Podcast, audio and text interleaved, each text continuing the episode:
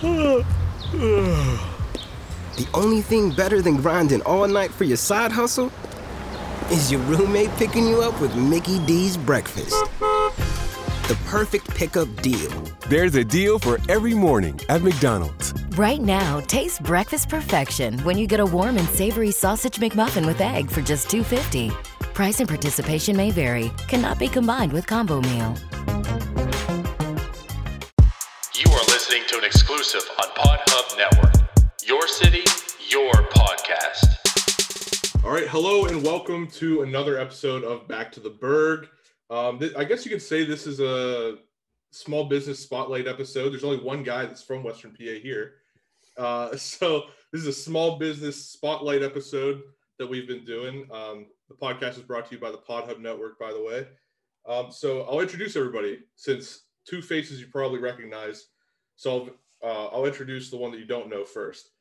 Uh, with me is Vince Duffy. Uh, he's the founder of Meta New in the greater Pittsburgh area. Um, it's a company that I guess you guys work with sports psychology. If you want to elaborate, you can. Yeah, absolutely. We performance psychology, whether you're an athlete, business professional, student, we're all just about bringing mental wellness and well-being to the human and just helping them make an impact and grow in life. Yep, awesome. Can't wait to talk about that more later. Um, and then at the bottom here, we got two, in my opinion, two pirate greats for my, at least from my childhood. We have Alex Presley and Michael McKenry. Guys, thank you so much for joining us. Thanks for having us. Thanks Yeah, for making thanks. us feel old. Appreciate it. Yeah, I was, I was Hey, I'm not literally that old. childhood. Man. You got a not better beard than, we- than I got. Hey, Press, you still look good. You're still young. Age is just a number, right? Exactly. Age is just a number. So now let's get into it. Um, I, like I was telling you guys, the show we usually start out with early life, you know, um, stuff that you grew up with. So what was something you guys like outside of baseball? You just you love to do. Like if that was if you could make that a career path instead of baseball, what would it have been? Lead it off, Vinny. Come on. That's tough. Uh, hobby wise, I love to cook. So I'm I a love big that. Italian. So a lot of food growing up. Been in the kitchen Hmm. since I was 10. So Spaghetti and meatballs, right, Vinny? probably getting a, a restaurant together. I love business. So, but probably a cook or restaurateur, or something in that direction. nice. What about you, Alex? Uh, I liked art when I was a kid. I, I don't think I would have been an art would have been an artist, but um, probably not the most lucrative profession for me. But uh, it was fun. I like video games, but I mean, who didn't when they were a kid? So um, love to draw and stuff like that. And actually, haven't done it in probably 20 years, so I can't imagine what what that would No, look it's, like at this point. because I I have friends that you know they're kind of trying to make careers out of being artists now. And it's cool to see their grind from like a ground level. You know, they're all constantly trying to get projects out, and it's it's really fascinating to watch. And I try to uh, help them out as much as I can. yeah, it's it's got to be a tough profession. It's it's impressive what what those guys do for Yeah. sure. Alex absolutely. would probably be the uh, art dealer or art broker. Yeah, I'd be a broker of some sort. I can wheel and You- deal you for you. eye- you have an eye for art. Yeah. I don't know. I don't know. Maybe we'll see. Mike, what about you, man? Uh, just the childhood you're talking about. Yeah. Um, my first love was basketball. Um, oh, nice. and then I realized I was going to be vertically challenged. and uh, you know, baseball took its own role. But um, I was such a high strong, strong-willed kid. I just wanted to go and go and go. So it was hard to get me to settle down and do anything. I probably wouldn't even colored in the lines, Alex. I was, I was coloring as I was running out the door to, you know, play the next game or whatever. Um, so yeah, I'd say basketball is my thing, and you know, I played it in high school, and I'm five nine, and I'm not Muggsy Bogues, so I decided, you know, baseball is my thing, and I think I made a good decision. Yeah, hey, I mean, there's a lot of people with that same challenge. You know, I I was actually talking to um, a, a guy, Donovan Jeter. He's a defensive tackle for Michigan Wolverines, and he was an amazing basketball player for Beaver Falls in Pennsylvania. Yep. And I asked him, I was like, "Would you have played two sports in college if you're given the choice?" And it was like, he's he's a big guy, six one probably. He was like, listen, I was a big guy, and like I can't play a big man in college basketball. you can't be six one and do that. that was the problem with me. Is like as I went up, you know, I got older and older. I went from being the big kid at five nine and in like early middle school, and I wanted to stay there because it's so much fun pushing those guys around in the box, getting rebounds. But then they were like six five two years later, and then all of a sudden they were six seven, and I was the point guard, and I was like, I think I probably need to get out of here. Uh, Mike was Mike was a massive kid at the Little League World Series where everybody's like, "Dang, look how big that, that kid's bigger than I am." Yeah. Hey, let's not talk about that. It's really sensitive. They told me I was six three. I'm still mad about it. Now, speaking of baseball, let's talk about when you when all of you found your love for baseball, uh, whether it was early on or later on. Uh, let's start with Alex this time. I don't really know. I feel like I've always loved baseball. I don't remember a specific moment or anything like that. I just remember, you know, always getting out out in the yard and throwing the ball around and and just something that I just kind of took to. Um, I loved all sports really, so I was always playing something. It didn't I didn't have to play it, you know, recreationally. I could be out by myself, uh, just a weird kid by himself shooting baskets or something. But like, um, it just feels like it's something I've always done. Like I honestly don't remember not having it, if that makes any sense. Um, Yeah. but I always loved watching on TV, watch watch watch uh major league games and stuff like that. So it was just always there. It, so it seemed.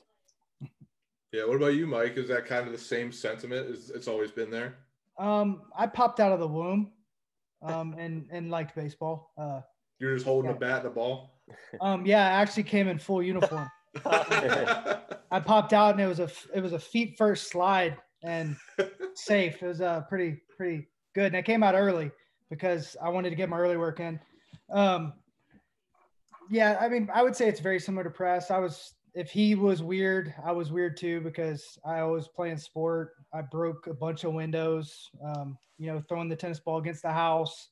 Um, I hit the neighbor's house with golf balls, whatever. I mean, I was just like I said, I was always going. Um, broke a lot of fences. Me and Alex talked about that because I used to hit pears and like Okay. walnuts because it was in the backyard and I wanted to hit and nobody was around and I usually was pretty annoying about it because I wanted to do it so bad. and I'd go shoot baskets like press, but I tried to pretend like I was Michael Jordan. I'd usually like try to find a highlight uh, tape at like Goodwill and I'd get it and I'd put it in the VCR. I had to say that because you made us feel old anyways. I used a VCR and I'd go out there and like, you know, have the like thought of the Bulls theme song and everything. I'm, it was, yeah. I mean, sports was life for a long time. I guess Yeah. it kind of still is. Yeah, absolutely. And Vince, what about you? Like, I feel I feel like we could have similar ideas of when we fell in love with baseball because growing up, PNC Park was just built. Um, you know, just going there all the time. Maybe is that is Yeah. that true? Yeah, for sure. I think uh, my dad was a high school football coach, so like Mike and Alex said, played all three sports, being around the game, coach's son, water boy, running around just to go get the balls and whatnot. But I have this one moment where uh, I think I was three years old.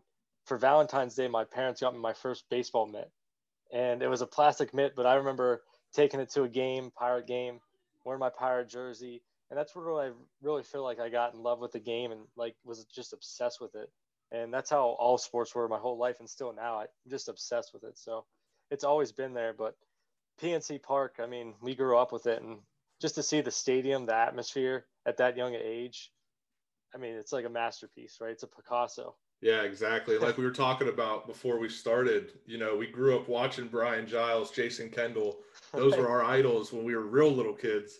And it was cool to be able to just go to the stadium and it was fairly fairly cheap to go and they may not have been that good at the time, but we that's how we fell in love with baseball. And I feel like if you're not from Pittsburgh, you just don't get it.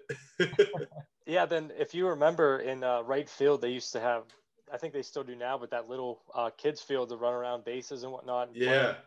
well when we were little little like we used to go watch for a few innings and it was like i gotta go play i gotta go play so Yep. we were playing like handball or like rundown or something it was just obsessive and it, it was just a great time. Yeah, no, I remember hitting a few uh, wiffle balls over the over the fence Yeah, there. in the river, My dad Yeah. wasn't happy about that. He just spent what like ten dollars on that, and so out in the river already. Yeah, exactly.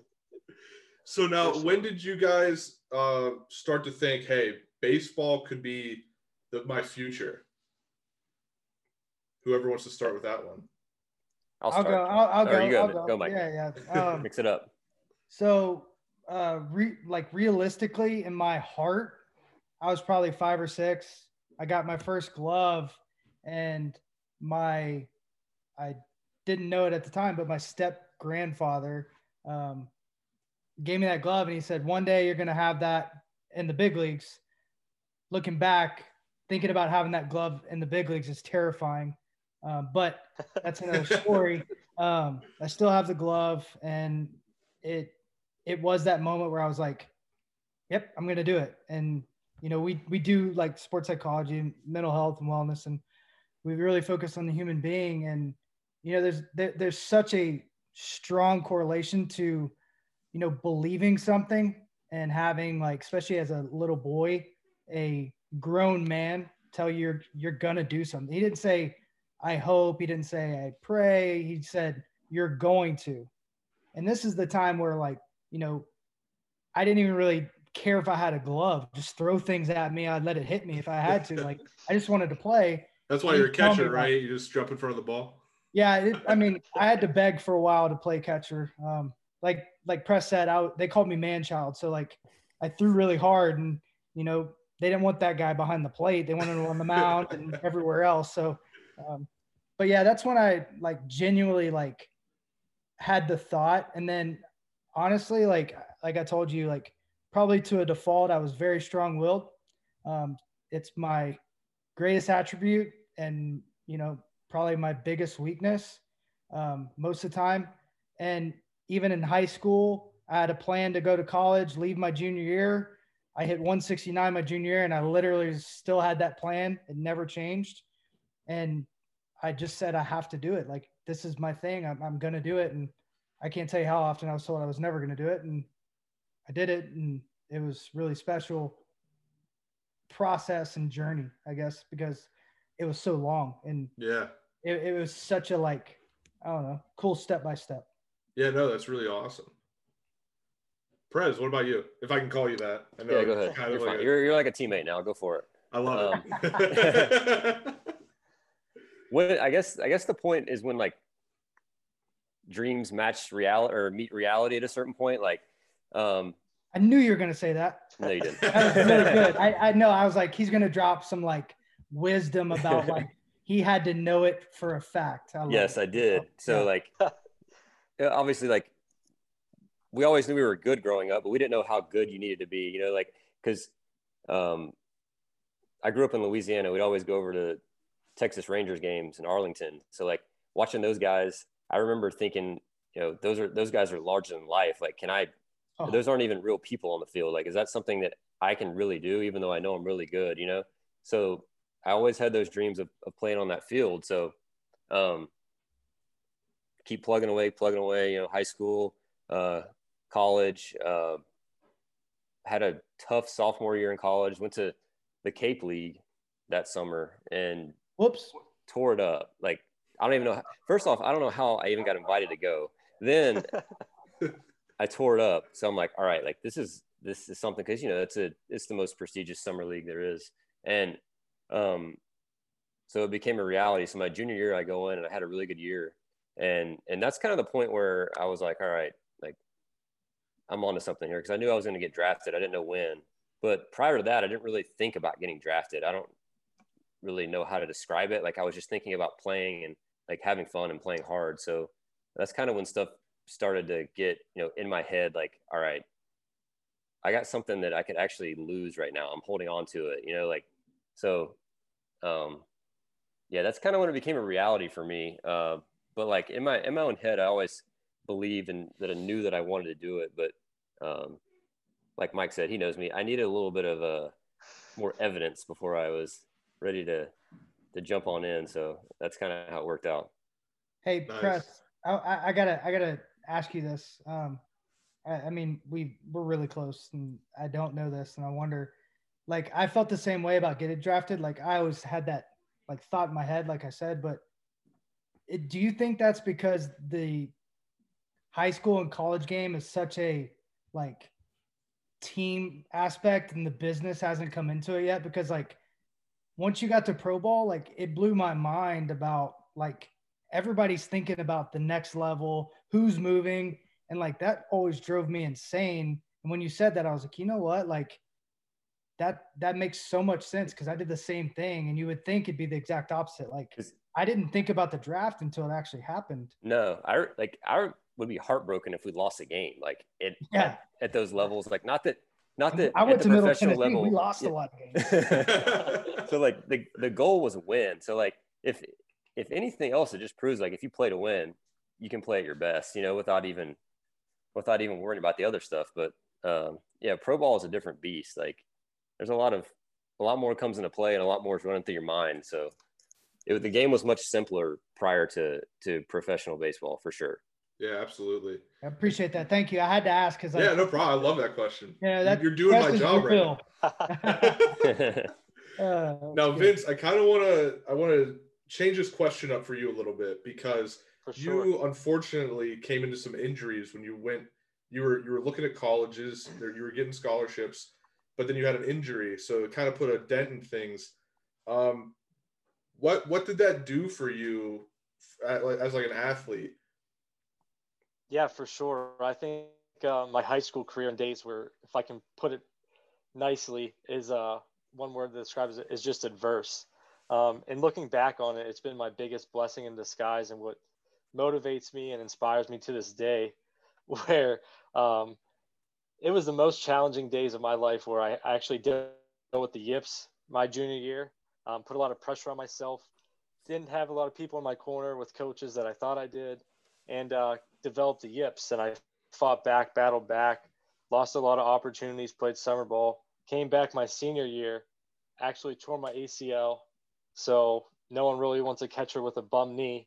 So it's almost two years shot in high school and just had to reinvent myself. And uh, there were some really dark days like, who can I lean on? Where's my friends at? Where's my teammates at? Because it's basically you, ver- you and you, right? Yeah. That's all you have. And uh, was lucky to get a couple of scholarships offers, chose Clarion. But um, again, it, has been the biggest blessing in disguise looking back on it. And it's really elevated me to this point in my career and profession. And with these two guys, it's been awesome journey with, and we're just excited. And hey, if it never happened, you know, we might not be here. So just got to look forward and forward. So it's been great. Yeah, absolutely. Everything happens for a reason. I, am a big believer. Amen.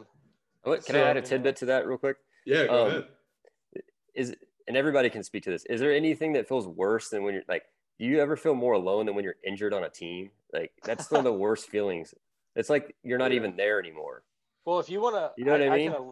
I, the, I have, I have something that'll. About. I have something that'll crack you guys up. Go ahead. It's like nobody even says hello to you anymore. You're just kind of there. It's like, well, what the are you doing? Thing, the biggest thing that really hurt me was, um, especially when I tore my ACL during basketball season. I was playing basketball, tore my ACL during basketball I actually went to every practice, every game, felt part of the team, and it really uplifted your spirit, especially going through like an ACL injury where it's like just a grind. Like it's you and you in the weight room just getting back and trying to get back for baseball. But what really like motivates me and lights my fire till this day was my senior year.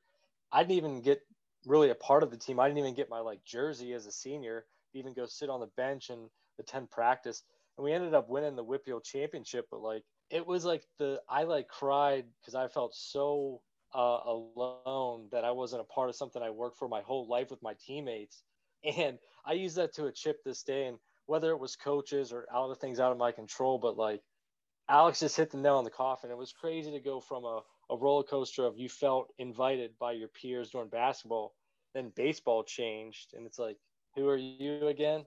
And that's so true and just dealing with that roller coaster emotions. It, it, was a wild ride. Yeah, I mean, I I never had an injury that severe, but like I know it was like my senior year of football. I I pulled my hamstring and I felt that same thing. I was like, I don't even feel like I'm part of the team. I can't practice for t- like two three days.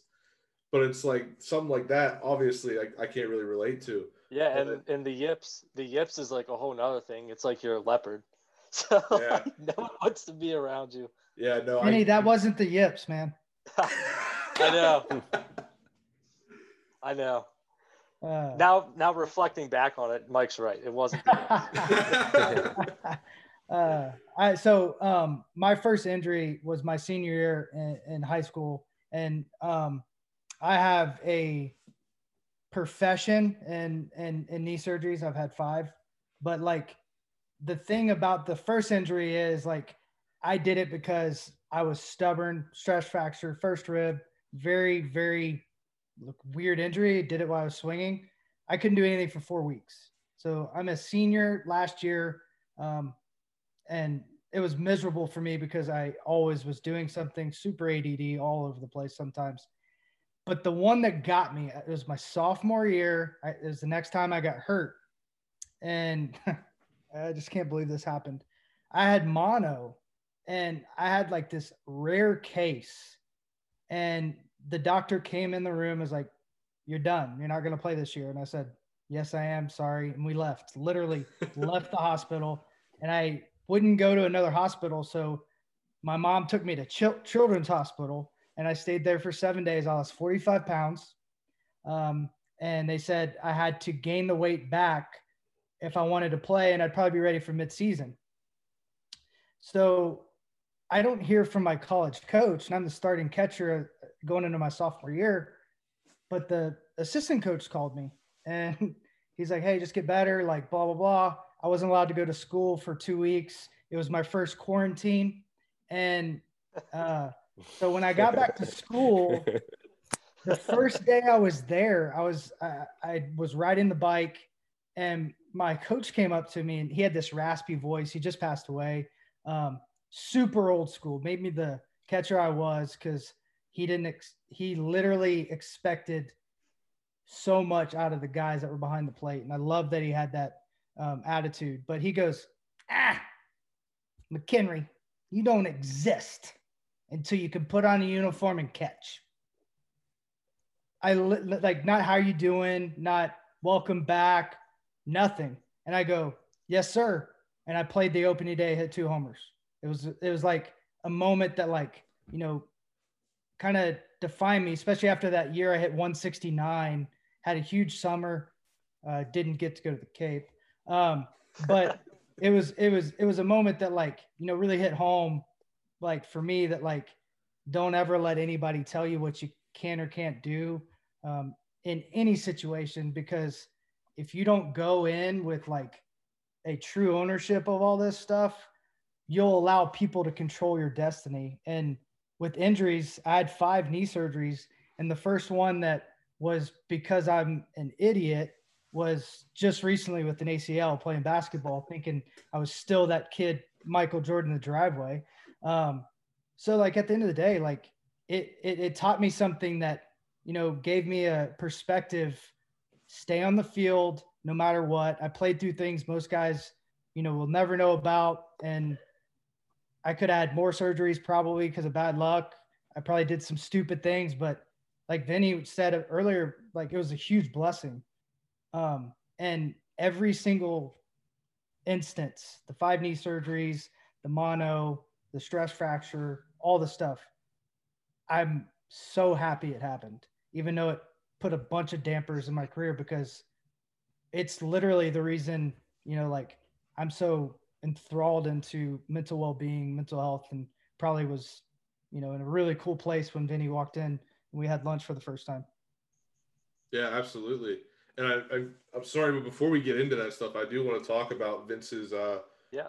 uh, college career, and it does have to do with psychology, obviously. I just wanted to know: Did you go into college wanting to do psychology? Is that something that was like instantly? You're like, I want to do sports psychology. Yeah, so honestly, I went in undecided. I had a high school teacher, probably my favorite teacher of all time, just tell me, you know, like, hey, you have this demeanor and it feels like you're taking an interest in psychology. Maybe that's something you can do down the road. So that was always in the back of my head in my game plan going into college, but I didn't want to commit because I really just wanted to enthrall myself in baseball. Like, I just came, got over the yips. I just got over ACL. Now it's like time to shine and get back on the field. almost 18 months, you know, grinding away. And uh, I really didn't even think about school.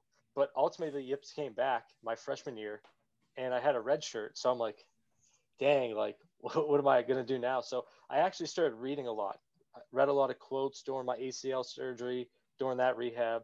And it really sparked my interest in performance psychology, you know, mental health, well being. And uh, from all this uh, adversity and challenges led me to the field of psychology, I'd say. And, and that's just how I got started. So my sophomore year, the coach was like, Hey, you have a little bit of scholarship money and I really can't trust you because of the yips. Uh, we have to cut you, but we'll let you transfer. So after, you know, from junior year of high school to sophomore year of college, I'm like, you know, what the heck? Like I've battled, grinded this whole time. Like, so I was like, I can't, I can't do this anymore. Like I lost love for the game, like hated the game, hated, didn't even watch baseball anymore. Didn't even look up the stats, the box scores, but I just enthralled myself in psychology because I didn't want through anybody that I went through or what I went through to go through it alone. Yeah. And I just really absorbed myself in psychology and it's led me through that path in the sports psychology, mental health, and uh, just the whole wellness of a human and just basically just caring for the individual and asking you, how are you doing? That's all I ever wanted. And he did. Yeah, absolutely. I, that kind of answers my next question that I had was how did you use that, uh, the classroom knowledge to help you on the field? And I think that kind of answers it. Yeah, and I, I'm a firm believer that without the previous experiences and hardship, and especially in like the mental well-being uh, element, like until you actually feel something and actually go through it and overcome it, you'll never really understand it.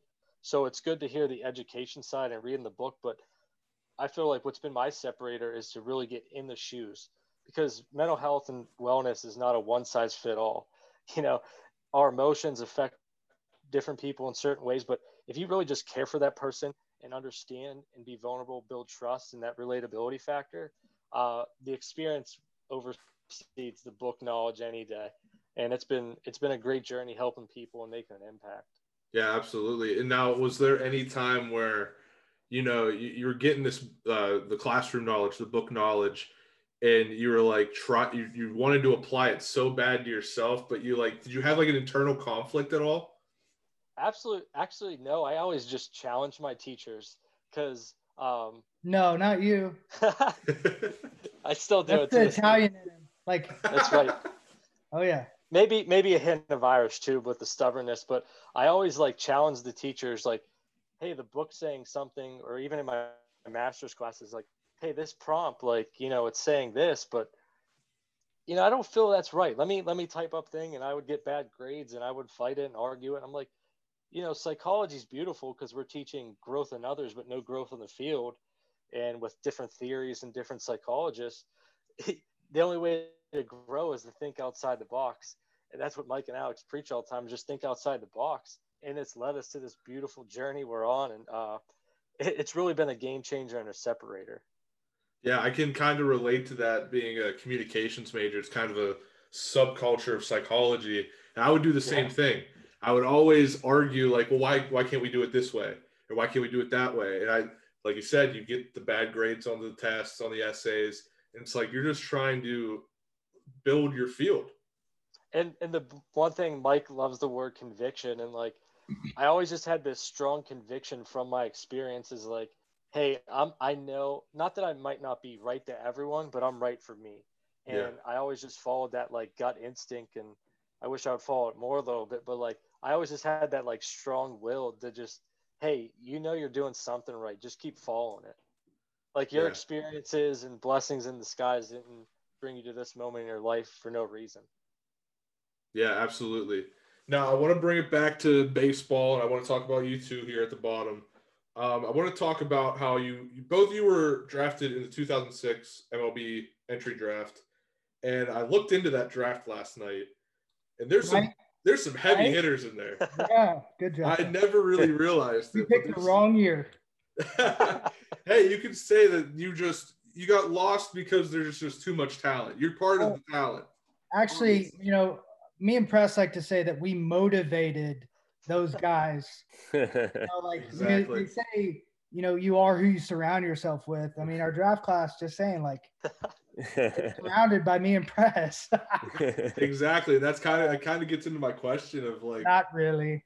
Um, well, first of all, I want to, for whoever's listening, I want to kind of give a back, a backstory of who was in that draft. You have Evan Longoria, Clayton Kershaw, Tim Lincecum, Max Scherzer, Justin Turner, and then you also have guys that became your teammates. Uh, you had Jared Hughes, Daniel McCutchen, Mark Melancon, Brad Lincoln, and David Freese, who all ended up becoming Pirates. Um, and this brings me to my question of, do you ever go back and think like, you know, we were part of a very talented class, like we belong with that class? Go ahead, Press. well, I think Hey, our, I think I think on, the hold on. we're, we're we've always been like our careers are very similar. I can't remember what round you we were really close, weren't we? I was eight. I think you guys were around. I was- it was, I was, was I was seven. I, I thought Yeah. that was like really close. Yeah, so we were right course. in the same range, of course. Yeah, I, I think our 06 Pirates classes what eventually led to Neal Huntington being the GM like the next year or two. So like yeah. it wasn't the best class you've ever seen. Uh, but uh, Did you? So he didn't call and thank you. he he was trying to like, systematically get us out as quick as he could. Um, no, I'm kidding. Um, but yeah, I mean, there's tons of great players. I mean, we talk about I think from from our class uh, with Pittsburgh, um, uh, Brad Lincoln, um, Jared Hughes, who I played with. I, I hate to bring the Cape up again, but we were on the same Cape team, uh, so I knew him prior. It in, man. yeah, I don't know. They must have wrote the wrong name on the invitation. I don't know how I got it. However you get there.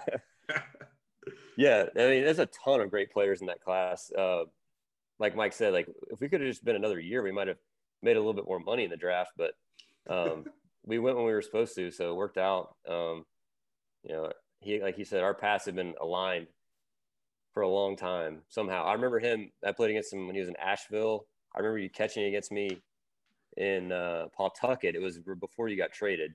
Uh-huh. Um, Great so- in Pawtucket, man. yeah. So, yeah, it was a it was a pretty special class. There's a lot of seventh and eighth rounders that end up being pretty good players, yeah. um, Yeah. which is kind of shocking, but uh, by MLB standards. But there's something about those rounds that some guys get lost in the shuffle. I think. Yeah. Now, did you guys, do you guys have like a special draft story, like how it happened? Like, was it anything special? Was it funny? Um, I I'll say this about uh, there's one guy I wanted you to met, uh, mention uh, is Will Harris. Um, he went in the ninth or tenth round. He he was with me, and um, his journey was so cool because you know he really didn't pitch that much at LSU until like you know his senior year really took off there. He got drafted, man. Like he came in, he was lights out, and like fast track to that point because the game's really changed. But like watching him do now, like doing what he's doing now, he went through injuries. He did this. They kind of wrote him off, and he didn't give up. And you know, signing that deal with the winning the World Series with the Astros, then going to um, the Nationals on a three-year deal is like so cool to see when you see like that guy that grinded all the way through and a good dude that um, just had it, you know. So I had to I had to throw some love there. Um, he's a good buddy of mine, and uh, Yeah, absolutely. just a really like good human. But I would say the biggest thing about the draft is like for me, you know, when I got to where I was going, first off, they told me, Hey, you're going to Tri Cities. I'm like, Yes, that's an hour and a half from Knoxville, Tennessee. And they were like, You're going to Washington State. I was like, oh, okay. Um, I've never been there. So, and I got there and like, I thought it was going to be like so different. I was in the desert.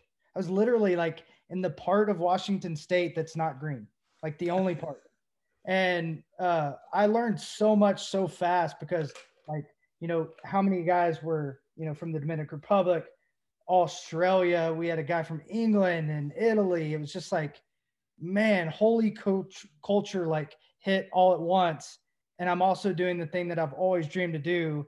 And I'm playing in the biggest park that God ever created. And I realize how hard you have to hit a ball with a wooden bat real fast. um, because like it was it was just one of those things. And going back to like the draft class, it was that opportunity to see that next level. You know, because I went, you know, short season, so right above rookie ball, and you got to see things like I'd never seen in college. You know, a guy coming in, he threw a hundred and it hit the backstop, it hit the um, Durham Bull, like it was just like where where did this kid come from? And then the next three pitches are right down the middle. And i'm ca- i'm catching you know i'm like well i don't know what to say to him. This is kind of new to me. So like i ended up like loving those like i got so close with all those guys. I ended up living with a guy named ishmael rogers that we went through the minor leagues together for three years towards uh the end of my first rocky stint so it just was the culture that like blew my mind immediately because when you get drafted, maybe it's different for press. They just say, all right, um, here's when you're going. See you then. Um, do I have like, do I need to bring gear? So like I brought like this, all my stuff. I had no idea, you know, like, and I'm a Tennessee kid that's never even been that far north and west. So I was just like, all right, let's go. It was, it was, it was crazy. It was fun, but it was, it was like a crazy experience. Absolutely. Yeah, I went to Williamsport was my first stop, and the one thing about Williamsport that I never liked because okay, first off, nobody on our team hit in that short season. We had like the worst hitting team. Like there was like an oh, emergency. Our our hitting rover came in at, in an emergency visit. That's how bad we were hitting. So like panic, panic, panic. uh, I, but yeah, so like in Williamsport, the dugout is so far from home plate and just the amount of strikeouts and everything else is just like the longest walk back ever. It was horrible. It's terrible. It, I remember some some old guy was heckling me, and like if anybody knows me, then this is kind of funny. But like, so like, I punched out, and he said something to me, and I, I literally was like, "This is this is where we were at at this point." I literally held the bat out to him. I was like, "Here, you want to go hit?" Back in the dugout. Oh, that's not my. That's not like how I do. It. That's that's how far I had been just like Removed. pushed to the brink. Like, yeah. it, like you said, being out of your comfort zone in college, like everything's just, you go to a field that's way worse than your college field. You're just yeah. like, I thought this was the pros. And then, yeah, I was, it was a tough summer for me. Like I, I had to really adjust.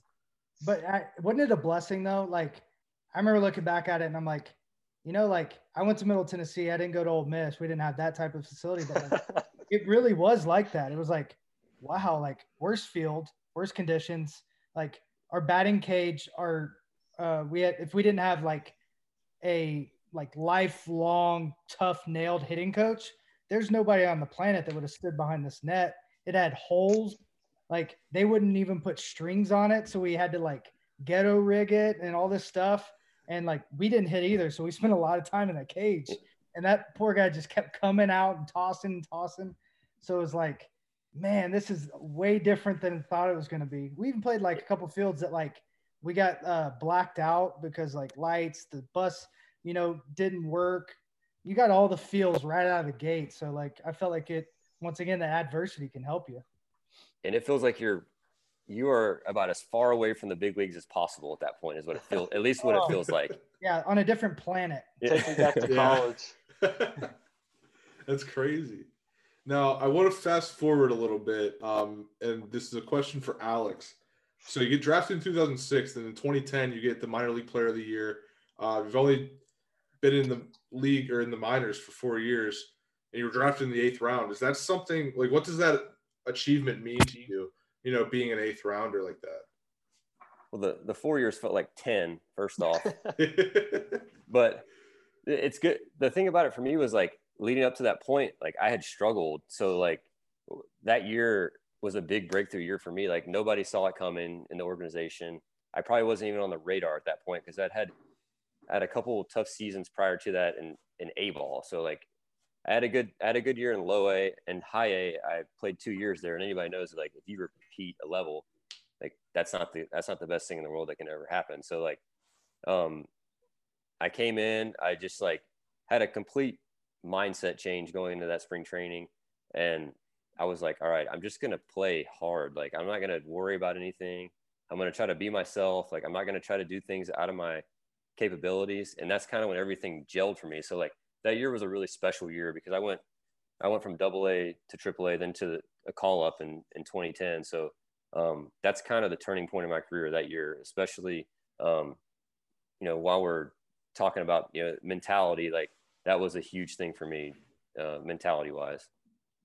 Yeah, absolutely. Now I want to get into, I, I was talking with Vince a little bit about this and he said he has a good story about it. It's just, I, I could, this is the only thing that I could pick out of your guys' Pirates careers where you guys kind of intertwine and it's also a very emotional roller coaster of a two months that had happened. So this is 2011. Um, Mike, you had just gotten traded to the Pirates from Boston and you instantly make an impact. You got your first career hit in your first game with the Pirates. Um, it was really awesome. Everybody was like, oh, we got some promise in this new catcher. And then, so that's June 13th. June 27th, Alex gets promoted to the Pirates. Um, and that, as a fan, like knowing who you were and like following you going through the minors, as a fan, it was like, wow, finally we got like, we got that extra push. It looks like the team is really looking to win a pennant now, you know, just bringing up the young guy, giving us some, uh, just more help, you know, to the lineup. And then you come to July 7th, Mike, it's a, it's a, it's something that probably lives in your heart near and dear. you have your first career home run, it's a three run shot. One of Greg Brown's greatest calls ever. I love listening to it. Um, and that helps the Pirates break 500 for the first time since 1992. Um, and that, as a fan, was just amazing. It's like you really start to believe, you know. And now, and, and I want to ask before I before I continue, I want to ask Vince what how did you feel about like that those events that had happened? Mike getting his home run getting us over 500 as a fan what was that like? Oh it was it was awesome. Um i mean it was the first time in my lifetime they were actually winning. So yeah. I mean since 92 i was born in 94 but like just just just see the city such a sports town where everybody just is glued to the tv no matter if it's steelers penguins or pirates even if they are losing, we live and die by sports. Um, it was just an exciting moment just to actually we didn't have to watch out of market games to see a winner or like it was like yeah. tuned into like every pitch every strike like mattered just because you know winning just is just everything i mean and just to see your hometown team start to like you know win some games and have some some some momentum going forward it was just awesome being a kid who loved baseball and just loved the Pirates. It, it was great. Yeah, I, I felt the same way. It was you couldn't look away from the television when the Pirates were playing, and, and that's you something you couldn't say for twenty yeah. years. and you couldn't like you couldn't like put in the words because like you it was like this feeling for the first time. So it's like, what's going on? It's kind of almost like culture shock where yeah, like wow, it's, it's seven oh five. I got to turn the game on. Exactly, exactly. So we go from July 7th, and then 19 days later. That's the one. That's the one.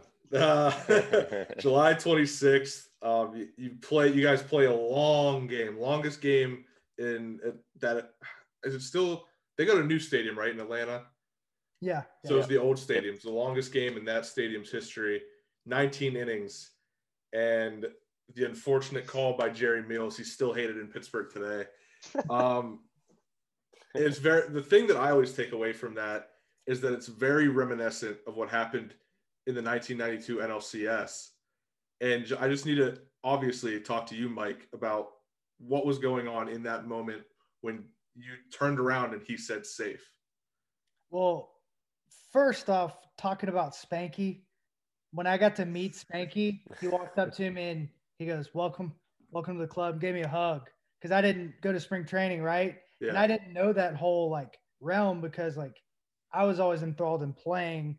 I became like a fan, you know, kind of later on. But like I grew up in Knoxville, there was no Pirates. It was Cubs and uh, the Braves is all I watched. So um, that was like cool moment for me because like when I came to Pittsburgh, how they really loved the sport, like they loved their sports and they love that grit, that hard nose, and they embrace me so so much. Like I'm forever grateful. I had to say that, but um, I wasn't grateful for this day.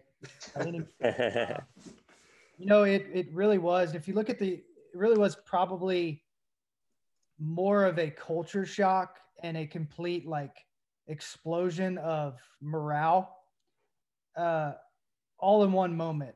And you know, you're talking about like when Prescott called up, and you know, it was you could see as soon as you got there, like the welcoming that that that you felt, and there was a team aspect that you know can disappear. You know, when I, when I got called up with the Rockies, like we were in a playoff push, won ten games in a row, and like I was just there. Like I, I was the young guy that you know was just there to learn. And but when I came to Pittsburgh it was just like something was a little different. And I think you got to see it play out over the years. But that moment, you know, the one thing that really sticks out to me even more than the call was first Jerry Meals was really good all game. And um, I think he blacked out or, you know, maybe he needed an exorcism at that moment.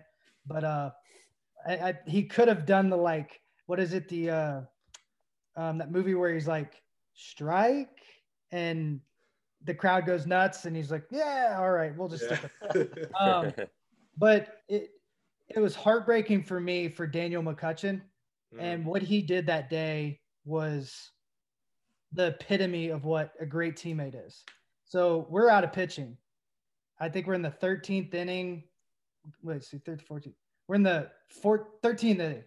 And all of a sudden, Kutch comes down, jacket on, cleats on, well, he's pitched three days in a row, and they, we had a policy nobody could pitch three days in a row. Well, if you know Daniel McCutchen, like very similar to me, very high strung. He wants to compete and he wants to help his team. So he literally grabbed his gloves, spiked. They told him not to go. He started warming up, didn't like miss a beat, came in five innings. That guy threw yeah. just heart and soul um, left on the field and that's how it ended. And you know, it took him a while to get like his mojo back, and he had to grind through the minor leagues. And I think a lot had to do with that moment. Um, so I always give him a lot of props, and I always tell people um, because they asked, "What'd you say to Jerry Meals?" And I said, and I have no idea. I was like the mom in the moment. Like yeah. I think I was in shock a little bit, and I said, "You're going to be so disappointed when you see that on film later." and then like all the guys like Hurdle came, Snyder came, they're just yelling like crazy at him. And I was walking off like, you're gonna be disappointed. What, what like, but um my my you know who was hot, and these guys will think this is funny, is my wife. Jacqueline steaming. And I like I've never seen that unless like, you know, somebody like did something bad to like someone she loved. Like she's the sweetest person in the world but I, I came out of the, the, the dugout and she, I was like, whoa, never seen that before. it was, it was, it was funny to see. She was fired up. Wow. Yeah. And you say that moment, the, like the strike, you know, the movie moment there. Uh, it makes me think gun, of. Gun, that's what it is. Yeah. it makes me think of, um, there's that running joke about uh, the Immaculate Reception. And it's like, the the referee goes into the tunnel and he's like, "Was did he catch it?" He's like, "Well, if he didn't, you're gonna you better find a, a crew of police officers to escort escort you out of the city." So it makes me think maybe if that was in Pittsburgh, he would have like asked somebody first before he made that call, and he would have been like, "Yeah, he's out." You know? hey, hey, we do have replay. It was part of the decision. Um, so, and, and I'll say this I never had him again behind the plate. Really? Six years. Never, every time, even the days, and I don't know what happened. Like, I didn't, like, when he was behind the plate and I'm like, oh, I'm going to probably play today, I wouldn't play that day. I don't know if there's like some weird rule or maybe they thought I was going to bite his head off. I have no idea. Absolutely. Just let one go past. Like, oh, oh, sorry, I got crossed up again. no, I would never do that, guy. You know that. No, and then what? What's disappointing is it feels like that's that was the turning point in that season. And it like as someone who stayed up for however long that game was, yeah. I watched the entire thing, every pitch. it literally was like your soul left your body when that happened. And I just want to know, like, for you guys as players, what did that do to the team afterwards? Like, what happened? If do you think that really did have a huge effect on the season, or was it just like, damn, that was a game that we should have had, but we got to go to the next one? Press, before you answer that, I want to I want to see if you remember. I did a podcast, asked me a very similar question, and for some reason this popped in my head because like I really thought about it uh, before I went on because I get asked this question a lot. You know what crushed my soul, and I saw our team just like get demoralized. So we had such a good culture. We thought we could come back from that in a heartbeat. I really believe that and we came back ready to go the next day. But we went to Philadelphia after that. Do you you know where I'm going with this press, right? Do you remember this series? So we went uh, in, Roy Hall, Cliff Lee, Cole Hamels, Worley, when yeah. Worley was like lights out, my young candidate. So yeah. um, that's obviously my first time facing. I I, I did really well against uh, Worley because like it wasn't the first three guys that I had to face, but I think I struck out 412 times in three games. it was like I literally, I, I was like, I don't know what to do. Like I may have a hole in my bat. Like I can't seem to hit anything, and like it, they just seemed like they were on a different level. And it was the first time I had that like awe factor of like the major leagues. Like these guys are like different, and they were all like at, having great years kind of in the thick of like their into their prime, maybe, or even the middle of their prime, but like they absolutely annihilated us. It was crazy. At least me. Yeah. yeah. I mean, I don't know. I like for sure, like the series after that, like was something that you probably you know, raked. You raked that whole year. I probably got a couple infield hits, maybe. Yeah. And, uh, no. Um, yeah. I don't know if it's just like one one turning point or not, but like you know that series, it, it's like you know kick you while you're down type deal. Like just really, you know, shove it up your you know whatever. It's a family show. I don't want to say anything. It's not. Um, but uh, yeah, it's a long season. It's a grind. Like it's hard to pinpoint like one one turning point in a year. Like there's so many ups and downs throughout the season. Yeah. Um, it's a lot easier but, for me as a fan to say that than it, for you guys as players who live it every day.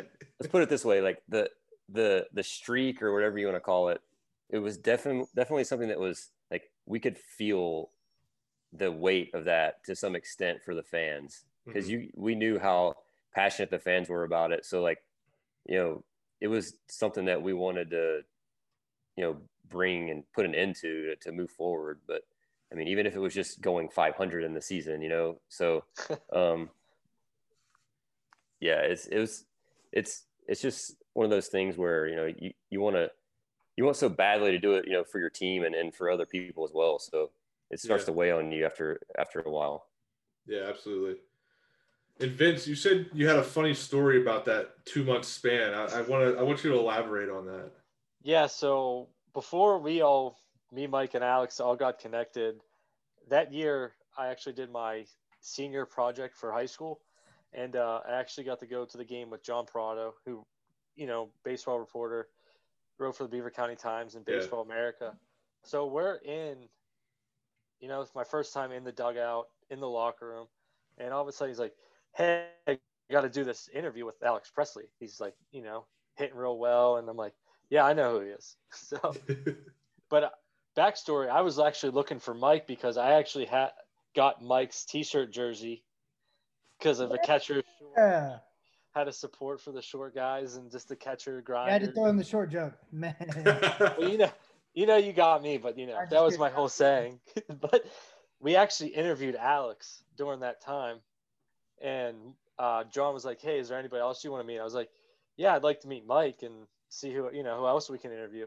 But we interviewed Alex, got to meet him, and then I guess Mike was hiding in the weight room or training room, and we didn't get to see him. Man, I'm I'm I'm sorry. What about? So this was in September. I think the Buckos were out of contention, but they were just fighting and beating up people.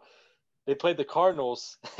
they won the game, I think it was a walk off hit, and uh, I actually got kicked out of the Cardinals locker room postseason or after the game, post game, because Tony or Tony La Russa said, "Who's this kid in here? This we're in a playoff push. We don't know any no kids in here." So the PR guy kicked me out of the locker room. so while all this was happening, I got to meet Alex.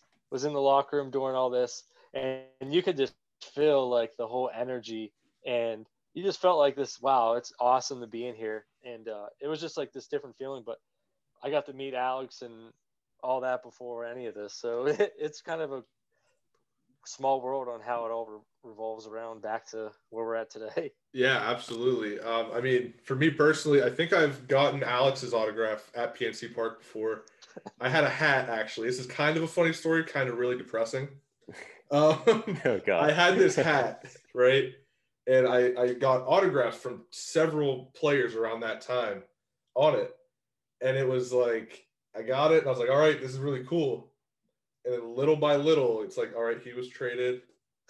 he was traded. And I was like, this hat's not going to be worth anything. but we were like I said, it's depressing, but that's what he said after I signed it. He's like, oh, this hat's shot. Yeah, I got that. Uh, but it wasn't, it wasn't from you, Alex. Don't worry. and then hey. Mike, I think I probably saw you probably once at like a what what are they what were they the Pirate Fests or hmm. maybe I no. I was gonna say I thought I met you at the AT and T uh, Sportsnet studios when it was Root Sports, I think. But I think that I, I met somebody else. It was probably Stan Savran or something. Who knows? I look just like Stan. yeah, hey, I know I met somebody, but that was a while ago. Yeah, I'm sure that that that that crew over there is they're such good people. So I'm sure you met a lot of them because they always go out of their way when someone comes in.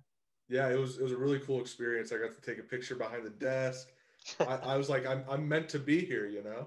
I tell you what, I'll if when COVID settles down, everything, if you want to come by the studio and see the new studio, it's sick.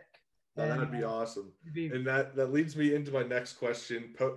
Post baseball. I figured that two months was kind of a really cool aspect of your guys' Pirates career.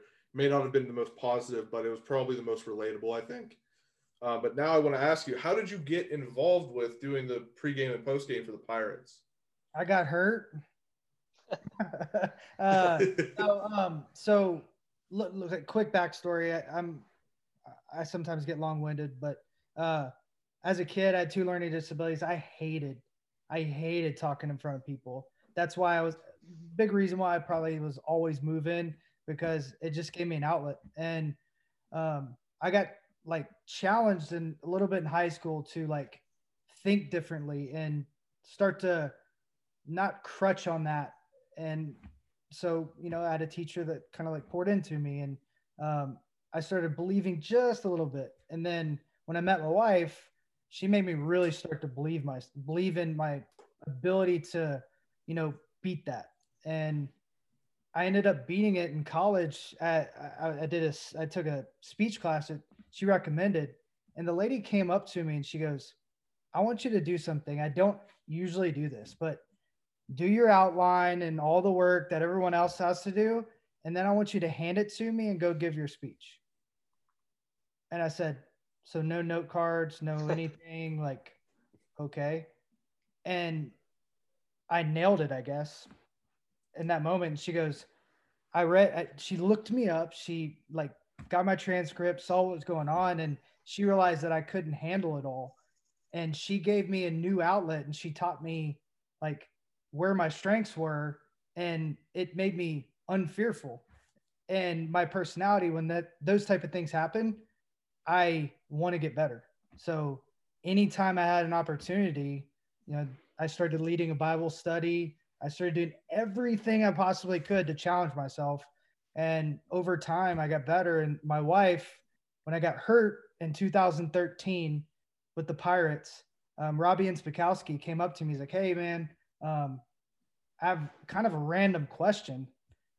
And like, you know, I'm hurt. They asked me to stay, you know, work with the pitchers, um, do the scouting reports and whatnot, because I started to fall in love with that. And he goes, "You want to do the pre and post game tomorrow?" And I was like, "Um, uh, maybe like I texted my wife and I'm like, what do you think? She's like, do it. Like, do it, do it, do it. So she says, go. I, I run. So I did it. And then they asked me to do nine more games after that since they were on the West Coast. And Teak took off uh, because those games were at like three o'clock. So in the morning. So it was, it was that opportunity that kind of opened the door for them to call me 2017. And I remember uh, Roger, uh, my boss, said, "Hey, uh, I'm not saying like you should retire, but uh, would you be willing to come interview um, once, your, once your season's over?" I'm literally like in the dugout talking to him, like, "Well, now I'm actually thinking like." Why did he do, do that? Like, is he watching me? Like, am I playing that bad? Like, I mean, we're literally like in first place in AAA. Like it's going like okay. And so the season ended, did the interview. Um, they told me I, I got the job. Um, I was super humbled and um, it was probably one of the coolest like moments and accomplishments of like something I dealt with for a long time. And they gave me, they literally gave me uh, almost three months to decide. So I trained up until the day I heard Jon Gruden make a speech about being an analyst and how it impacted him to get back into the game because the knowledge and the love he got from the game, being able to talk to everyone, made him feel like um, he he had the opportunity to like embrace the wide receivers differently, the O line, the D line, because he could focus on just that. And I was like, okay, I think I may want to do this, but I'm going to call the one guy I think will talk me out of it. So I called one of my coaches, and the guy is a baseball guru. They literally call him the catching guru. I said, Jerry, I got offered the job to be an analyst for AT&T. He said, take it. And I said, what do you mean? He goes, one question. If you are watching a game and you're better than the guy you're analyzing, are you going to be upset? I said, no, he goes, then take it. This is a rare opportunity for you to start to become a coach because that's your real calling at some point. And I was like, all right, well, I literally got phone and said, well, I guess I'm retiring. that goes, I know I've already started your like, um, like goodbye because she's paperwork really, or whatever. Yeah, no, she wrote like the like you know thank you to Pittsburgh. Oh yeah. Eh, to like help me, she was like, read it, tell me if you need anything added, but like and she was on it and she was like crying and it was the right decision. It was like the moment I called and no problem. And then the Dodgers called me back because it was the one team I wanted to play for. Um, because I wanted to catch Clayton Kershaw because we had like a weird banter and they called me back and like gave me like the kitchen sink for a minor league deal. And I was like, I just said, what do I do? What do I do? Like you and, should have called me 20 minutes ago. yeah, yeah. I was like, yeah, you should have called me 20 minutes ago. And I was like, Michael, you're a man of your word. You be a man here and you say, thank you. I appreciate it. I hope to analyze your game and bounce. So, and I got a really cool relationship with their assistant GM now. We still like talk about it. He's like, you're the only guy that's ever like turned down like the second offer, you know, it was so funny. He's like, thanks a lot. This is his first year. oh, man, that sucks for him. awesome for you though. hey, hey, hey, trust me, we've become good friends and we've uh, talked about a lot of different players and I've learned a lot from him and you know, obviously their system's really special. So it's cool just to, you know, see that family in baseball, you know, like it's, it, it's really like a very um, special thing. Like me and Press knew each other and had respect for each other because we played against each other in Hawaii. We played against each other in the fall league. And like you just knew certain guys like, man, I, I like that guy. I like to play with that guy. And I always had that like respect for certain guys. And then a lot of them I played with because I played for like 54 teams. So it was really cool. Yeah, absolutely. And now, uh, Alex, I want to talk to you about uh, your background in psycho- psychology. Was it something that you always kind of wanted to do? Or was it something as a player you were like, you know, I kind of want to get to know the psychology of being a professional athlete?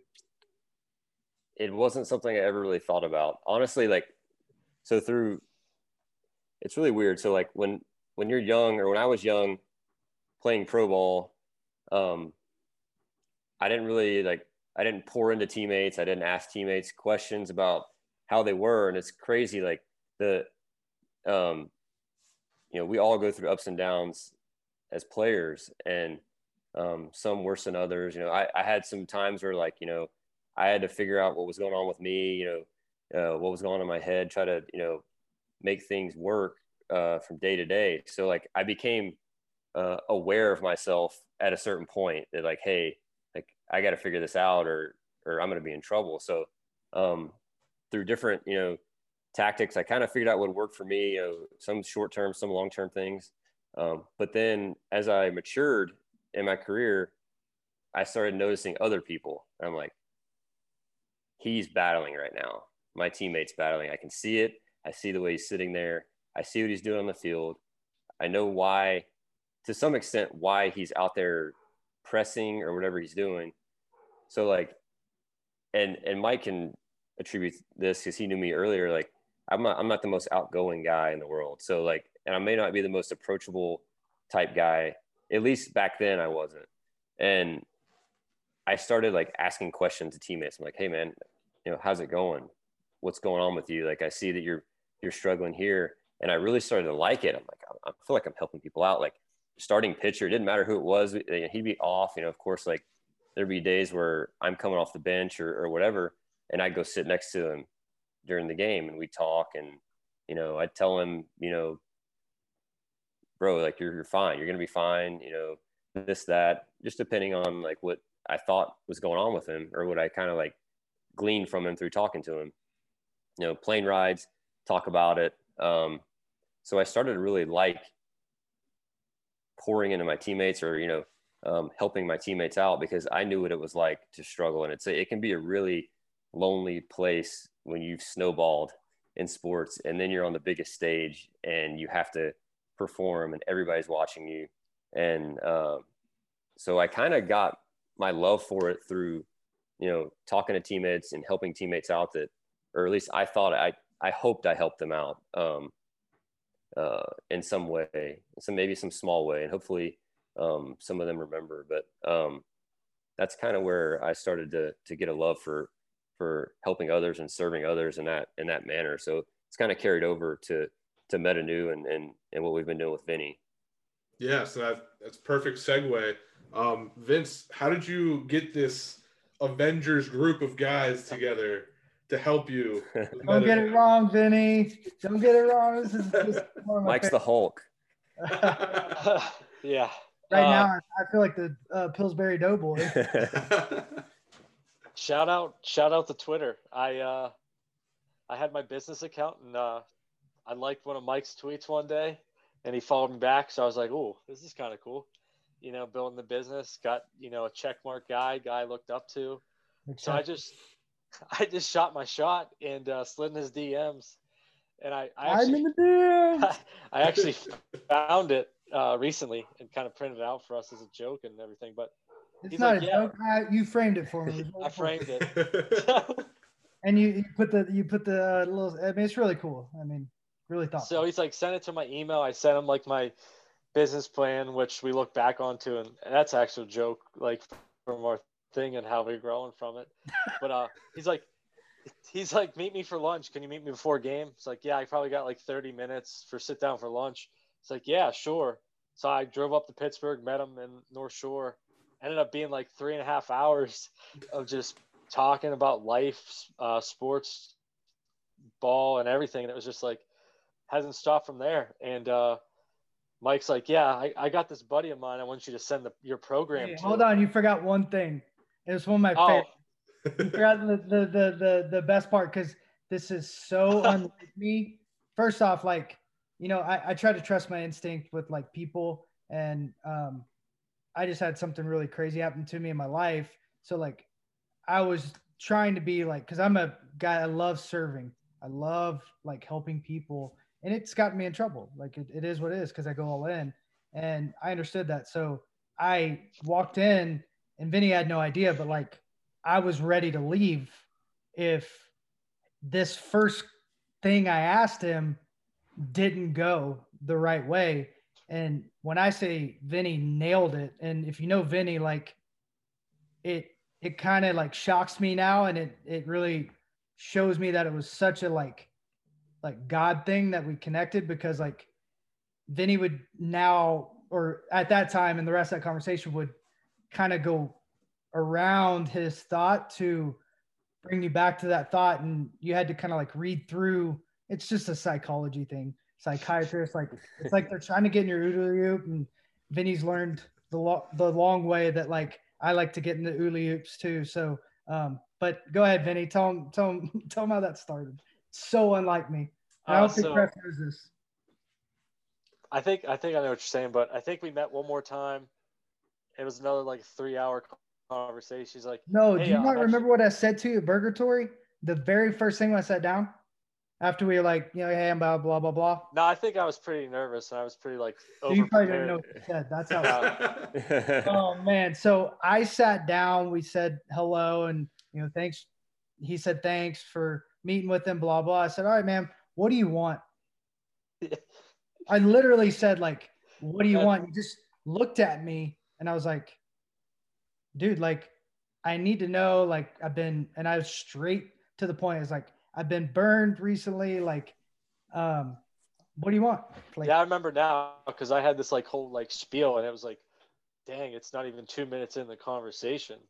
yeah I don't even remember what I said to be honest.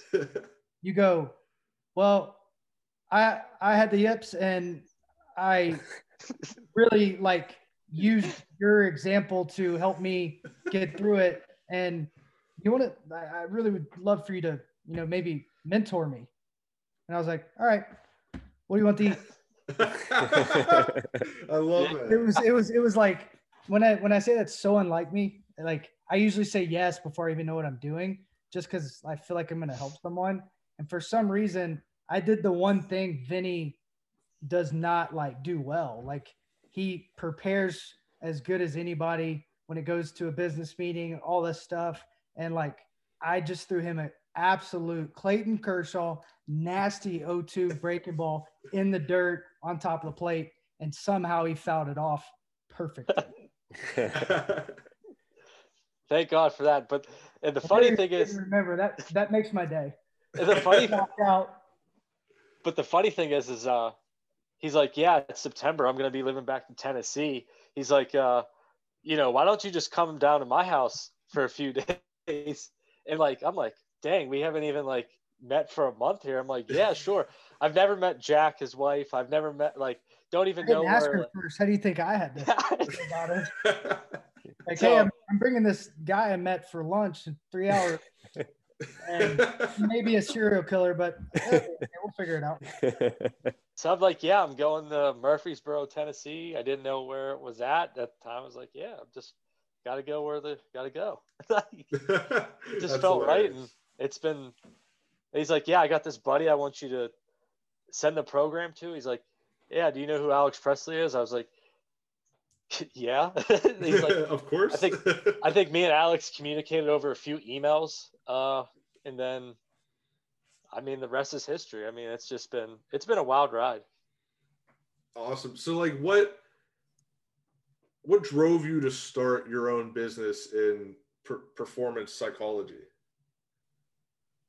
Yeah, so I was living in Florida at the time, and I went to IMG Academy, kind of pick brains of like sports psychologists, and they have like this mental mind gym and stuff, and just see the lay of the land. How do you get into the field and whatnot? And I asked them a question: If an athlete's struggling with something personal, you know, maybe it's like a mental health issue or just anxiety, stress, or something, what do you do? And they're like, uh, well, we really don't focus on that. We outsource it.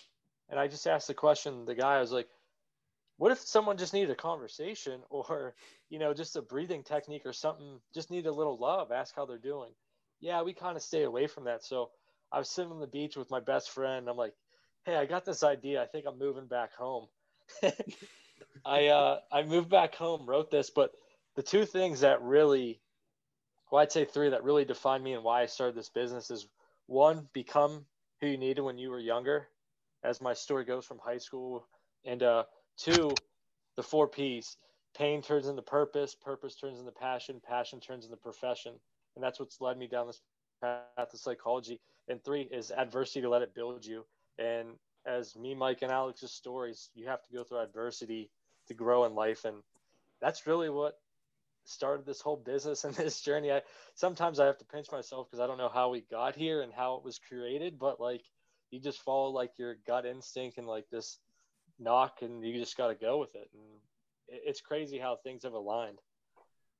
Yeah, absolutely. I mean, I like growing up, I never even thought of like the psychology of playing sports and to have someone in my own backyard to now have a company that is helping kids and anybody really through all of this is really cool and it's definitely something I think I could have taken advantage of as a young athlete. So it's really awesome that you're doing this with Meta Nu. Yeah, absolutely. It's it's a dream and uh I've always said I wanted to I wanted to be a professional athlete, but just be in sports and just not just in sports, but really just help a human make a positive yeah. impact, not let anybody go through what I went through alone. That's really special to me. And that's what we're doing. And it, it's just a great um, it's just a great feeling just to give back and give a positive impact on someone. Yeah absolutely.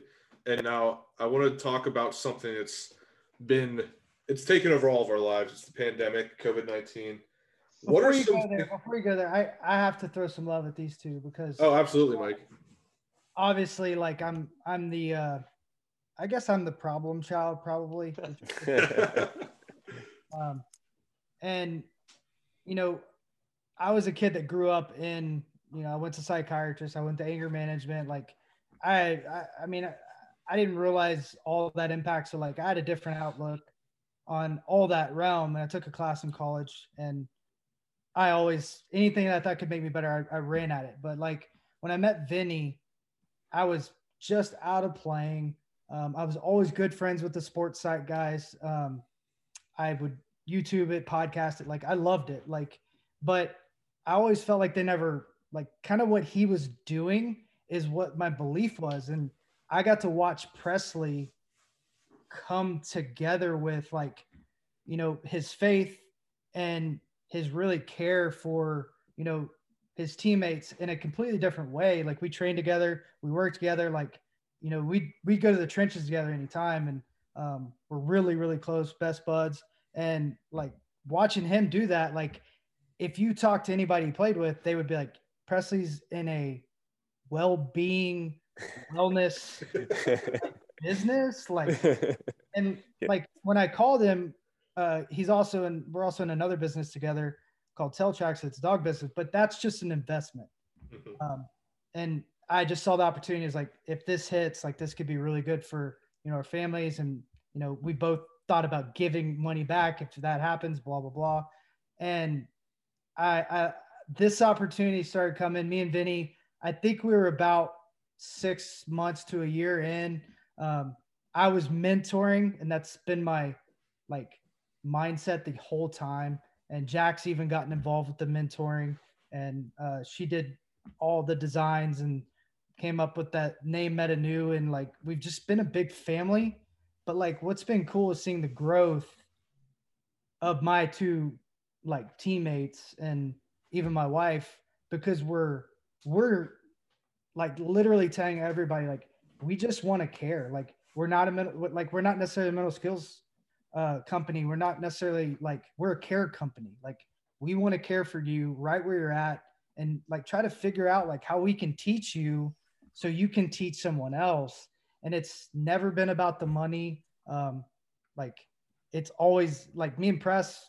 He'll tell you right now, like no no money's been passed hands because like the thought is like let's just do this, see like how good we can be at serving people and not think we know it all and just you know grow and grow and grow and um, we took a different approach instead of like you know the normal you learn business you do this and we we decided like and I kind of challenged Vinny at a point. I said, Vinny, like, let's be completely different and let's give, give, give, give.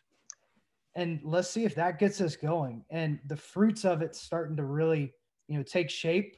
And we separated, you know, Vinny's name from Meta Nu. And that was like, doing surgery on Siamese twins that connected you to a magnet. Like, and that showed me the care Vinny had. And Vinny went through some, you know, realization because, you know, my one of my business mentors, my best friend, I brought him when he came to Tennessee, he got he got his dreams crushed. And I was like, this is the moment. This is the moment. And I really focused on, you know, caring for him like he wants to do in his original thought. And I saw the bounce back and I saw the want to. And you always know when a kid, because I love that mentorship, and that's something I did throughout my career. And it was cool to watch the evolution to where we are now. And we're hitting stride. And I'm seeing these two guys do things that, like, just six months ago, they wouldn't have been doing. And they're getting uncomfortable to get even more comfortable. They're owning their space. Um, and we're loving on each other. And like just the other day, we are talking about accountability and challenging each other and uh, making sure we really drive home our strengths and also like try to enhance the weaknesses. And we constantly are talking about how can we help this person? We don't know them. We just see something.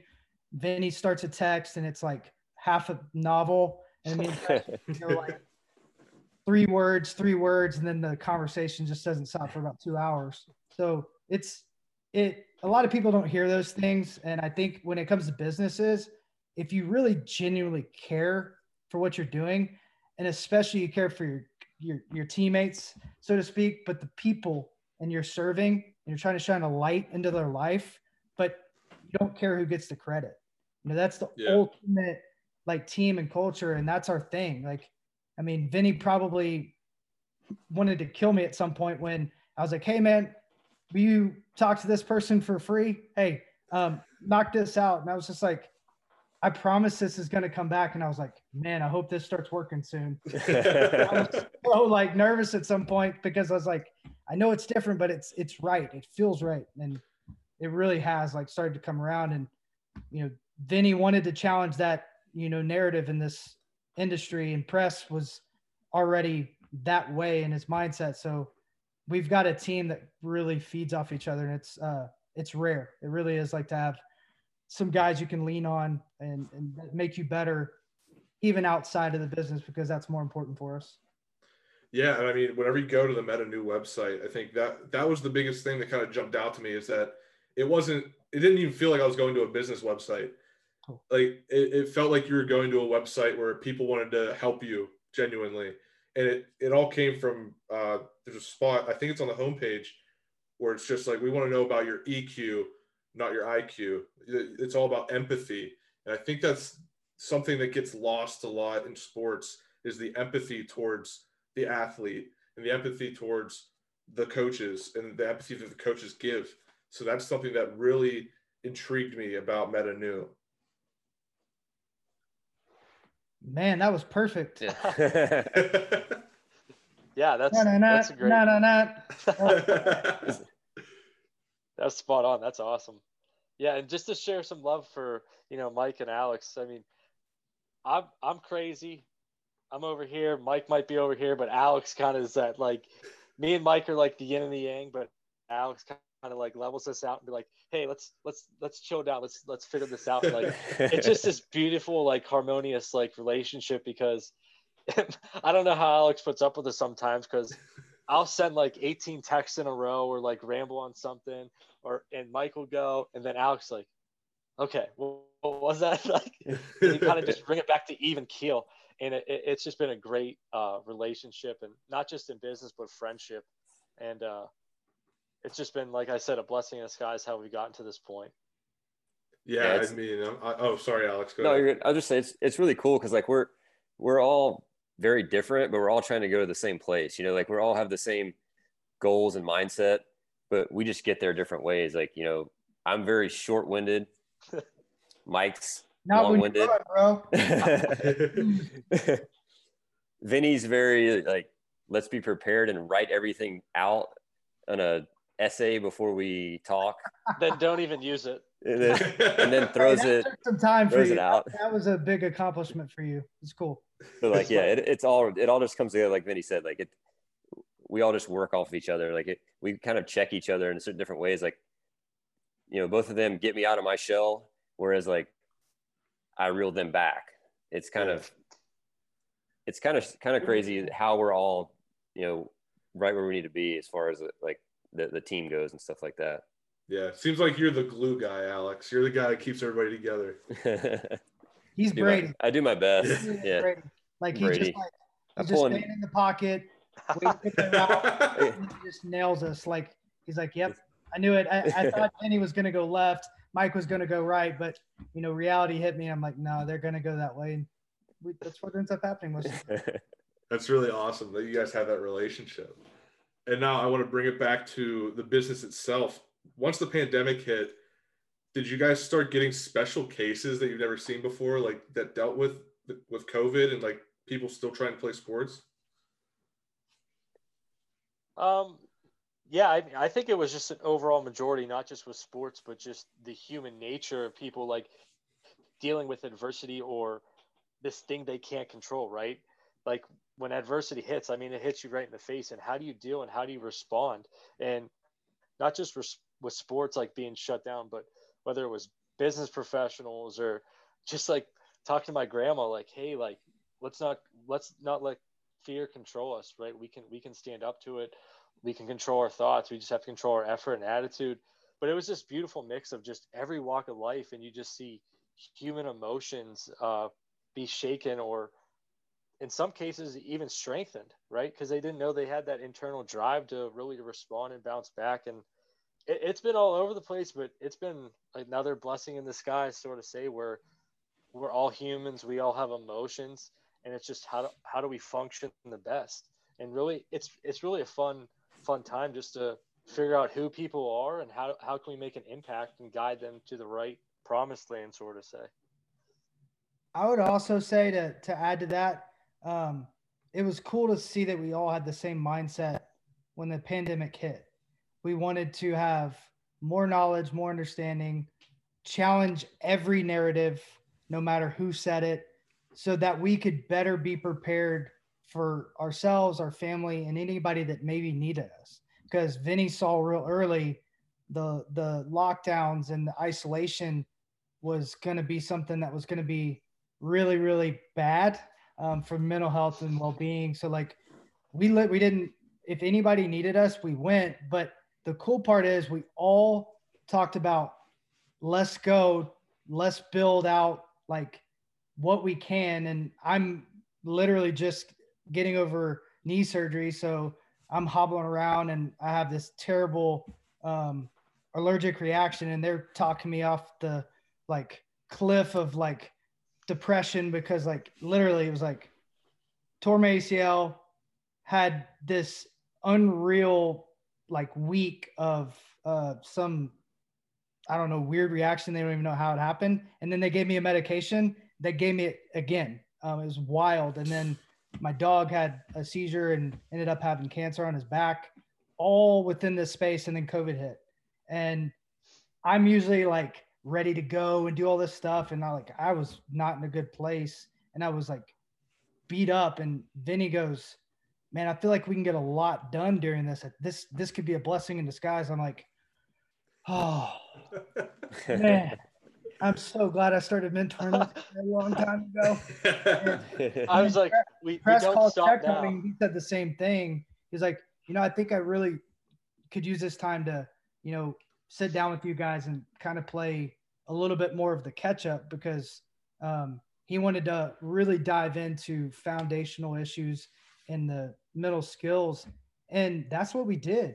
And then he started to ask questions about social media and different business things. And my wife was in marketing for a long time, and I ran a social media campaign for Tail Tracks for a while. And we just became students and teachers all, all at the same time and tried to be what we could for anybody we could during that time because it was so uncertain and so uncontrollable. And like Vinny said, that fear that was consuming so many people, you know, for me and Alex and Vinny, like we have faith, but some people don't have that. So like, where do they put it? So you have to play with their personality and let them understand like, Hey, information for you could be the power you need. You know, some people need that separation. Like, hey, like if you can go outside, like go outside, get some vitamin D. We we we talk to people about the nutritional side of boosting your immune system. My wife uh, studies epigenetics, and Press's wife um, has a nutri- nutritional uh, certification. She's a pharmacist, so like we had a lot of things, and it made us ask a bunch of questions, and it was really one of those moments where all of our adversity and not pitting ourselves, even though I wanted to, came together all at the same time, and they picked me up in the right moment, and we just went. It was it was it was a cool thing because it could have easily gone the other way. Yeah, absolutely. And I think the biggest thing was we just wanted to be there for people. And I just think the biggest question that's missing nowadays is simply asking people, How are you? And just listen, just be actively listening to that person. Let them say what they got to say. But our whole thing is just brighten up their day, bring a positive approach. And we don't have to focus on the negative, but how can we overcome it and grow from it? And it's just been great. Yeah, absolutely. Alex, anything to add? Yeah, I think, I mean, just when everything went down, I think we kind of. I it's usually my drop like. I think we all saw it as a, you know, this is what we've been preparing for. Like, th- there's going to be a lot of people that are going to be in pain. People are losing jobs. People are losing family members and friends. So, you know, it was our time to go at that point. Um, you know, we kind of, uh, like Mike said, it felt like we kind of hit like a little bit of a stalemate. And you know, when when everything happened, the quarantine and all that stuff, you know, we kind of realized like you know we're needed. We got to go. So um, we all came together, kind of like you know, it was almost like a like a battle cry for us. Like people are going to need us. We got to get going. Like we can't, you know, we have people that we need to be helping. So um, it was a nice kick in the butt. Um, blessing in disguise. Been a lot of, you know, a lot of negatives. Uh, you know, we're, we're trying to, to give some positives uh, in a tough time. Yeah, absolutely. And that's, I think that's what a lot of people have missed, or maybe not a lot of people, but some people have missed with this pandemic is it was really a good chance to reset and reevaluate what you wanted to really do with your life. I know for myself, that's kind of what I did. That's why I have this podcast now, something I've always wanted to do. And the pandemic comes, you're you know you're just sitting at home not doing anything. It's like how can you just how can you uh, what's the word? How can you take advantage of the situation you're put in? And how can you flip it to be a positive? positive and i think that really relates with what you guys are doing with Meta Nu a lot. Absolutely. Thank you. Thank you we appreciate all right it. and now since we put together a great pitch i think for Meta Nu i think it's time to have some fun i told you guys we're going to do some pittsburgh sports trivia I've been shuffling the cards here. And hey, who knows? I'll, I'll, be right there. All right, guys, I got to go. but hey, who knows? Maybe one of you guys are the answer to one of these questions. I just hope I get that one right. Yeah, right. That'd be a little embarrassing. All right, who wants to go first? I'll let you guys choose. Vinny. Vinny, he's the native. All right, yeah, we'll go with yeah, the. I got a lot of pressure. The native Western PA man, Vinny. Here's your question. Who recovered an onside kick to seal the Steelers' win over the Cowboys in Super Bowl 13? My gut in- answer was uh, is that Frenchy Fuqua? No, it was not. Ugh. Boo. I told I talked about him before the podcast. It's the man that Rocky signed Bleier. that helmet right there. It's Rocky Bleier. Dang. All right, we're I've oh over let- one. I, I've let the city down. I don't know if I can show my face. Oh, Vinny, Oh, man. let you let yourself down. I know. That's it. All right, well, we'll let bad- the guys that wasn't lived some as- Pirates history. It wasn't as bad as what. Press did the other day to you, but it's okay. Yeah, I, I need to call my guy who can help me out with that mental problem now. I'm, I'm in a funk. Hey, I know a guy. guy. now let's see if the guys that made some Pittsburgh history can answer some questions right.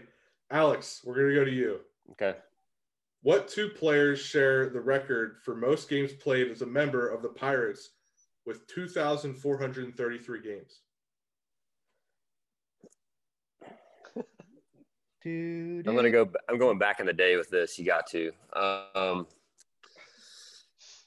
I'm gonna go with Maz as one of them. That's a guess. Okay. Is that one of them? No. Okay, perfect. Okay, I'll start over then. Um, let- let- Oh no, what the heck? I'll, I'll tell you this: you were right when you said you have to go way back in the day. it's got to be 70s. It's got to be like Willie Stargell and I'm going. somebody I- else. I have one. Go ahead, Vince. I need help. Lifeline. Is one uh Honus Wagner? Yes. Oh, that's a One good of Wagner.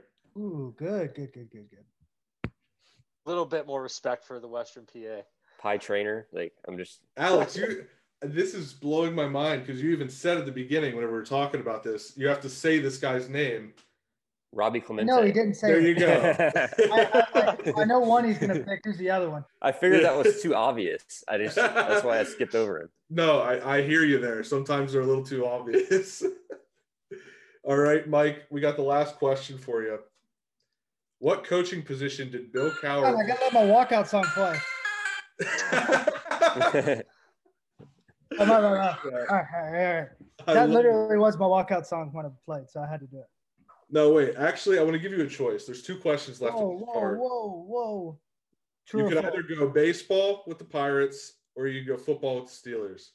Um, what mm, I'm gonna go. I'm gonna stick with baseball because I feel Okay. like you know, I have a chance to redeem myself there. Like I don't want to miss a Steelers question. Like Gotcha.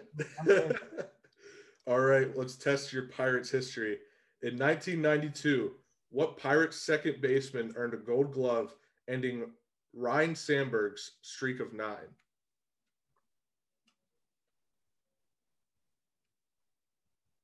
Oh, I think I know this. We've used up the lifelines, Vinny. I'm sorry. Oh, sorry. I'm trying to get my respect back. I, I want. I don't know if that. Uh, I'll just do it. Uh, Giles, like I- I think he's a little bit later because I actually was in camp with him, but I'm just. I thought he was hilarious, so we'll go with it. I'm sorry, you're wrong. It's Jose Lind. I would have never gotten that. Oh, I, I think I was gonna guess Jay Bell or something, but I don't think he played second. Uh, yeah. Well, how did I guess Jay Bell? You said 92, right? yep, 92. Yeah. He was he was our hitting coach in 12. How did I guess that one? that would have made more sense. Hope he doesn't see this show. I, I panicked. I need to work on my breathing. All right, guys. Well, thank you for joining me on Back to the Burgh. This was a lot of fun. Um, and I just thank you guys so much for coming on. This was awesome. Thanks for the opportunity. It was awesome. Thanks for having us. I Appreciate really it. appreciate it. Hey, Vinny, Alex, I want you to bust a question out at him. I mean, he's he's he's the podcast sporty like he can't miss since we're all Oh boy, here we go. Vinny, Vinny gotta will have bring- one quick. My He- hands are sweating now. He's got to bring Jeez. us back. Bring us back. Get a towel Uh, for him. Get him ready. Let's go. You want Steelers or uh, Pirates? I feel like I'm gonna get Steelers right, so let's go Steelers. That a baby. You're going all in. I like it. Where did Heath Miller go to college? I know this one. No way. I think I know. I think this is a callback. Is it Middle Tennessee State? Oh no. You want me to answer, it, Vinny? Oh, no. Go ahead. Virginia. Yeah. He went to Virginia. You Yeah, he what? came. I give just him. have- I give him I- the point for throwing some love to Middle Tennessee. I had to. State. I had to, Mike. That was for me. Thank you. I got you. All right, guys. This is a lot of fun. Thanks for coming on. Yeah, Thanks, appreciate Cody. it. Have a good appreciate one. Appreciate it. You too. Take care. God bless. Finding the right person for the job isn't easy. Just ask someone who hired their personal trainer as a caterer. All right, folks, let's keep this line moving. You there with the tongs. Picking up one Duchess potato at a time will not cut it at my catering table. Drop and give me 50. But if you've got an insurance question, you can always count on your local Geico agent. They can bundle your policies, which could save you hundreds. Okay, this is what we call the wild mushroom and asparagus dip, dip, and press. Come on, let's get those plates above your heads. For expert help with all your insurance needs, visit geico.com slash local today.